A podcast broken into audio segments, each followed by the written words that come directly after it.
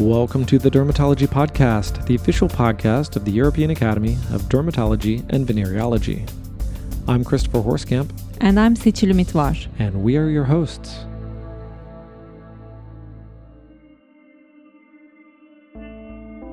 Two months ago, we brought you the episode Vulva Dermatology. And now, because of the feedback from you, our audience, we're going to go further into the subject and explore some certain dermatoses that affect the vulva, again with Dr. Fiona Lewis. Lichen planus often has um, elements of disease at other sites, but lichen sclerosus is by far the commonest skin problem that we see affecting the um, vulval area. But before that, EADV Live will host a webcast, Effective Feedback in Dermatology Education, with professors Minal Singh, Kosa Dulova, Paul Jarrett, Tamara Griffiths, Hassan Galadari, and Armirto Tracatelli on the 15th of September at 2 p.m. Central European Summer Time. For more information on how to watch it live and even ask questions to the speakers, go to www.eadv.org under Education. And EADV's 30th Congress Anniversary Edition is a great opportunity to expand your horizons and learn from some of the world's most renowned educators and thought leaders during this virtual celebration of science. This vast CME accredited scientific program features more than 550 speakers delivering over 160 SimuLive sessions on cutting edge research and scientific developments, nine plenary lectures, eight late breaking news sessions, and over 20 participating companies giving 70 industry sessions. Not only that, countless networking opportunities. Don't miss it. For more information, go to www.eadvcongress2021.org. This virtual congress will be live from the 29th of September through the 2nd of October 2021. And now? So here's the background. Two months ago on the Dermatology podcast, we revisited an EADV live webcast entitled Vulva Dermatology, where Dr. Fiona Lewis discussed common inflammatory dermatoses that affect the vulva. It was so popular, here we are again. Yes, the feedback we got from you all and the number of downloads showed us that this is a subject that you value and want more of. Fortunately for us, we can bring you part 2, where she discusses two of the most important conditions lichen planus and lichen sclerosus. As we mentioned previously, Dr. Fiona Lewis trained in dermatology at the Royal Hallamshire Hospital, Sheffield, and completed her MD thesis on clinical and immunological aspects of lichen sclerosus there. She now runs the Vulval Clinic service at St. John's Institute of Dermatology, which is a busy tertiary service for complex vulval conditions. With colleagues, she has established the St. John's annual course on anogenital and oral dermatology. She is co author of a practical textbook of vulval disease, written for trainees, and is co editor of the textbook Ridley's The Vulva, and is active in clinical research. Let's give a listen as Dr. Lewis goes further into the subject. So, I'm going to spend the, the next half of the talk um, on the two conditions that are very specific to the vulva. Um, lichen planus often has um, elements of disease at other sites, but lichen sclerosus is by far the commonest skin problem that we see affecting the um, vulval area. So this was first um, described um, by Henry Hallopeau in the late 1880s. So it's uh, well over probably about 150 years since this was first described. And just one of the things to point out is that there is a lot of confusion about terminology, and all of these terms have been used to describe um, lichen sclerosus, but specifically the et atrophicus um, terminology really should be dropped, and the condition should be called lichen sclerosus, So not LS et A um, in men, the term balanitis xerotica obliterans um, is still used sometimes, but the disease is lichen sclerosus, and the International Society for the Study of Vulval Disease um, used that term in 1970, in the 1970s, and this is really what we should be calling the disease today, because it is not always um, an atrophic disease, and actually recognizing the pattern of disease that is not atrophic is very important because those are the patients that may well have an increased risk of malignant change. So, what causes it? We we still don't really know. Um, it's thought that there may be genetic factors, um, and this is supported by some uh, work on HLA antigens. Um, but interestingly, although these have been um, DQ and DR HLA antigens have been linked to lichen sclerosus in women, there is much less evidence for this in men with lichen sclerosus. Is it an autoimmune disease?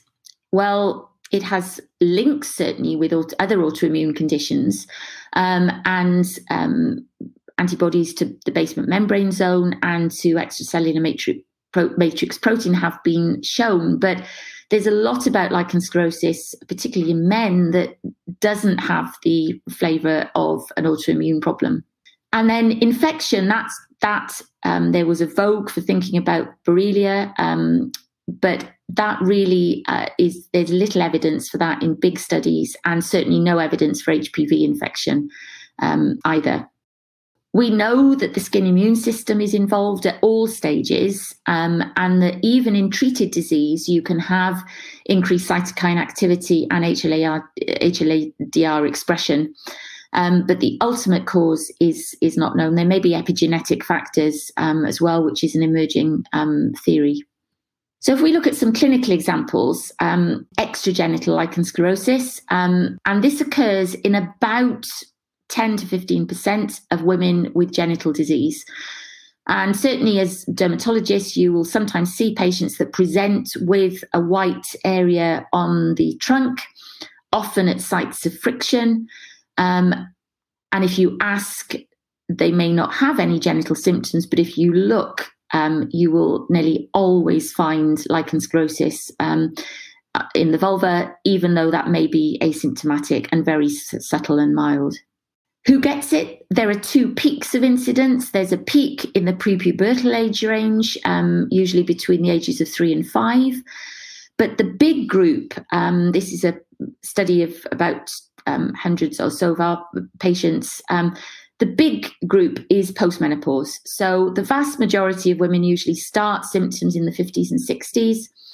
Um, unfortunately, the diagnosis is often not made till a lot later, but the incidence into the 70s and 80s of onset of symptoms is actually um, much less uh, common. And the histology is very typical. You have a very thinned epidermis. Then you have this very dense band of homogenized collagen, which gives the disease its very whitish appearance and then this lymphocytic uh, infiltration underneath. And as the disease progresses, what happens is that in very early lichen sclerosus, this infiltrate will be much higher in the dermis and it just gets pushed down as the disease um, progresses without treatment. So, what are the symptoms? So, itch is by far the most common um, symptom. It can be uncomfortable, um, particularly if you get small fissures in the skin. Um, and dyspareunia, again related to fissuring um, and sometimes the narrowing of the introitus that will occur, um, it, it can be a problem. One of the big issues in children is constipation, and um, over 60% in some studies will present with constipation, um, particularly if they get perianal disease. That's not so common in adults. So, what are the features? And it really is important um, to if you're going to make a diagnosis of lichen sclerosus, you need to have, certainly, I would say, probably at least two of these features present. Um, because we are seeing a lot of patients being told they've got lichen sclerosus with very little evidence for it. So the classic feature is the very white plaque. Um, ecchymosis, those tiny little bleeding points, are very common. And as it, the disease progresses, it will lead to anatomical alteration and what we call architectural change, um, which can be prevented with early recognition and treatment, and fissuring again with active disease.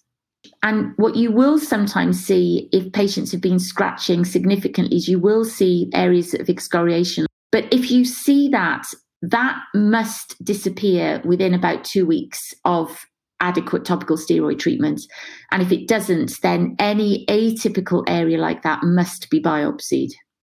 Now, one of the important um, things uh, to differentiate really between lichen sclerosus and lichen planus, lichen sclerosus never affects the vagina except in this very rare situation where you have uh, a prolapse. The vaginal mucosa is then becomes keratinized, and you will sometimes develop lichen sclerosus on the area, but otherwise it does not affect the vagina.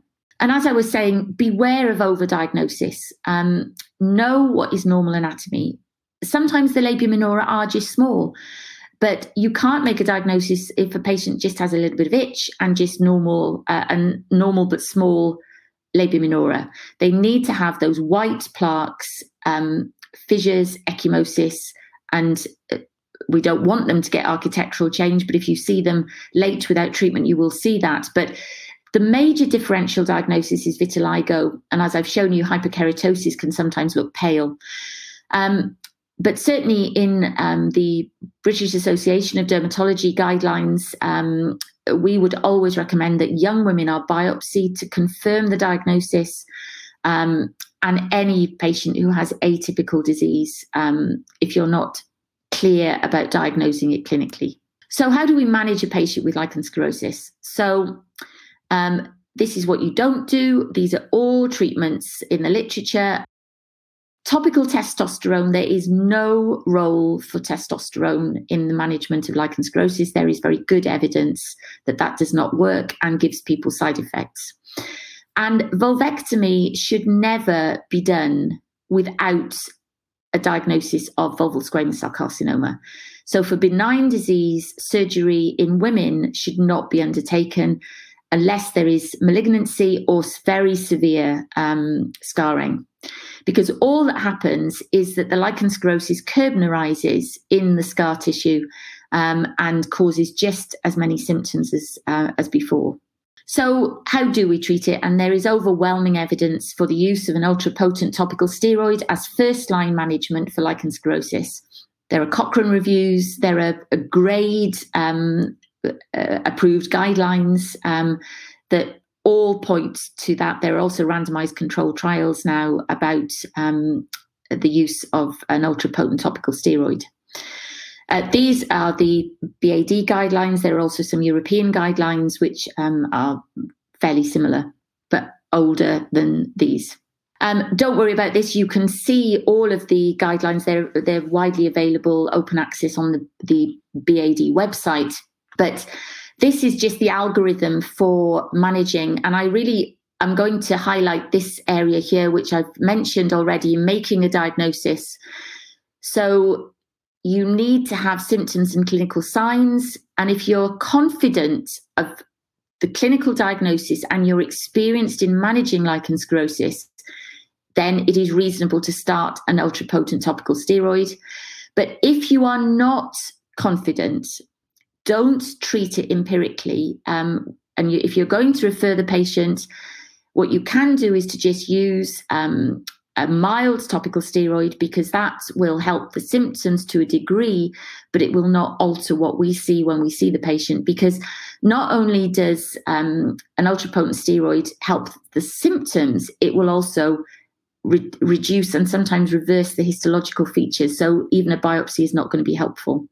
Dermovate ointment or clobetasol propionate. Um, this is Dermovate is used in in most countries.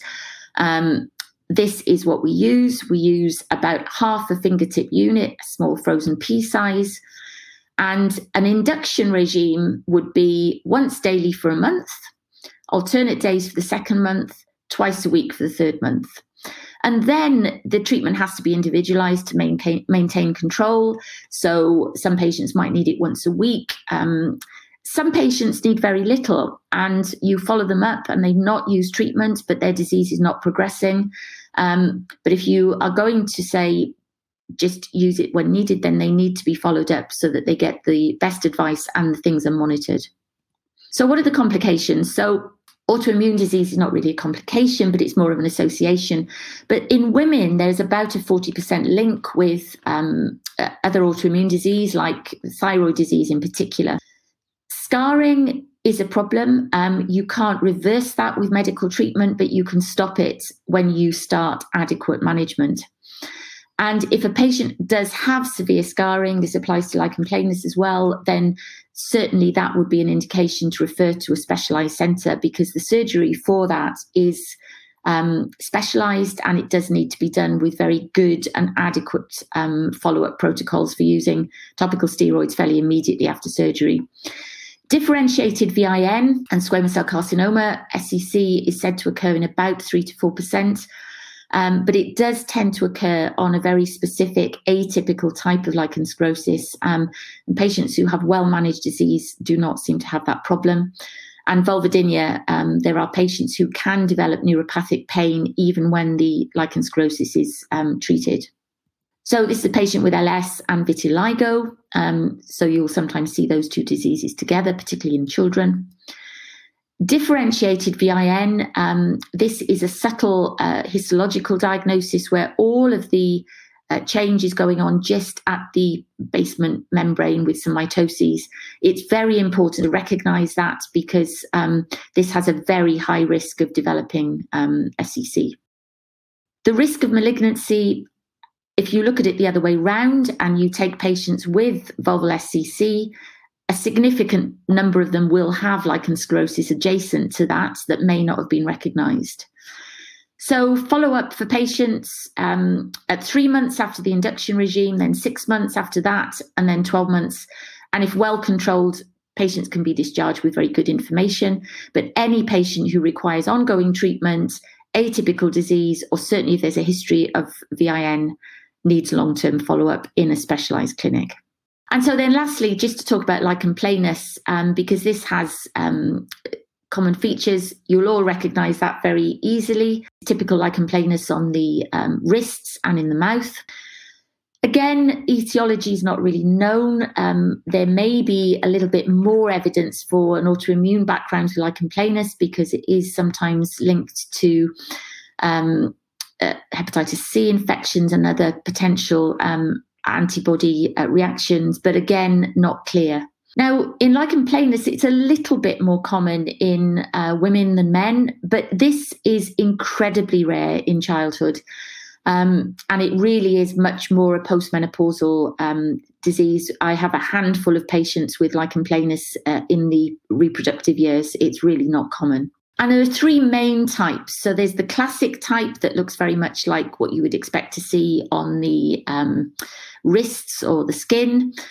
The big uh, important one is erosive lichen planus um, on the vulva, and this particular variant of that, which has a genetic uh, link of the vulvovaginal gingival syndrome, and then hypertrophic LP, which is much less common but important because of the increased risk of malignancy with that type.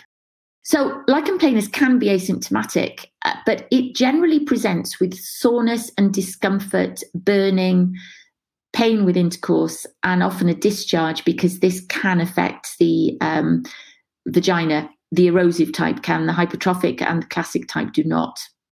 The histology um, is different, but again, you have this sort of sawtooth epidermis, hypergranulosis, basal cell changes, and then this very dense lymphocytic um, infiltrate uh, in the dermis. And again, classic type lichen planus, this is exactly what you would see on the buccal mucosa, this sort of network of Wickham striae. And if you have a patient with this and you want to biopsy to make the diagnosis, take the biopsy across that edge of one of those striae because that will give you the most um, likely and helpful information. Hypertrophic lichen planus, again, these sort of rather odd plaques, um, much less common variety, very itchy, often presents perianally. And this is the type that may well have an increased risk of squamous cell carcinoma, so it needs to be managed properly. And erosive LP, this, this is important because this is the one not to miss symmetrical erosion. There is loss of the labia minora completely. So these patients get just as much, if not more, scarring than patients with lichen sclerosus. And the important thing with this is the this is the vulval vaginal gingival syndrome. Um, you will see that you've got these marked erosions, and if they occur on the walls of the vagina, there's a very uh, strong likelihood that those walls will stick together And these patients will often present with a completely stenotic um, vagina, and often nobody can get a speculum in to do a smear test, and that's how they present. There are a couple of other uh, diseases that will cause similar scarring mucous membrane pemphigoid, graft versus host disease, um, and the other thing that can be a differential diagnosis with um, erosive lichen planus is this rather erosive type of VIN. Um, in contrast to the lichen planus, this is very asymmetrical, even though it does look eroded, and this is occurring on a background of um, lichen sclerosus. Now, one of the great things as dermatologists is that you have lots of other areas that you can look at that will give you clues. And the classic and hypertrophic types of LP are often linked with um, scalp involvement, uh, obviously frontal fibrosing alopecia. Uh, you can get more generalized um, scarring alopecia or even just patches of it. Um, and then this uh, nail changes um, as well. Again, oral disease, so lichen planus on the tongue, gingival disease, but also lichen planus on the lips is, I think, a lot more common than um, we think. And never forget perianal skin, because again, you can get um, perianal lichen planus, which can sometimes cause anal um, th- uh, thickening and stenosis of the anal canal. But when we're thinking about erosive lichen planus, there are some other very important sites. We've talked about the vagina, but the and the um, gums, but also there are other important areas. So first of all, lacrimal ducts, you will see this scarring around the lacrimal duct, and these patients will present with a lot of um, their eyes water a lot. And you need to be working with an ophthalmologist that understands about this condition because they can help to manage that. And esophageal lichen planus again um, can be a problem. Um, patients will present with dysphagia, um, and these patients will have very friable erosive change and there is a much higher risk of esophageal malignancy with this type. So, as dermatologists, we won't manage that, but it's important to think about it and to refer the patient on. And also conductive deafness because it can affect the external auditory meatus.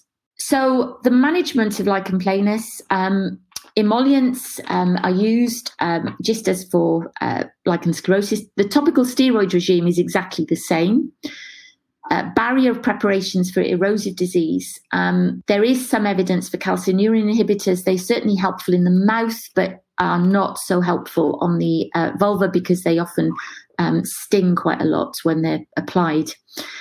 And there's no evidence for any systemic agent um, in lichen planus. People have tried methotrexate, cyclosporin, um, a couple of case reports about biologics, but there are also a lot of um, patients uh, reported who have developed lichen planus as a consequence of like of a biologic treatment. So we don't really um, know. So topical treatment is by far the most effective.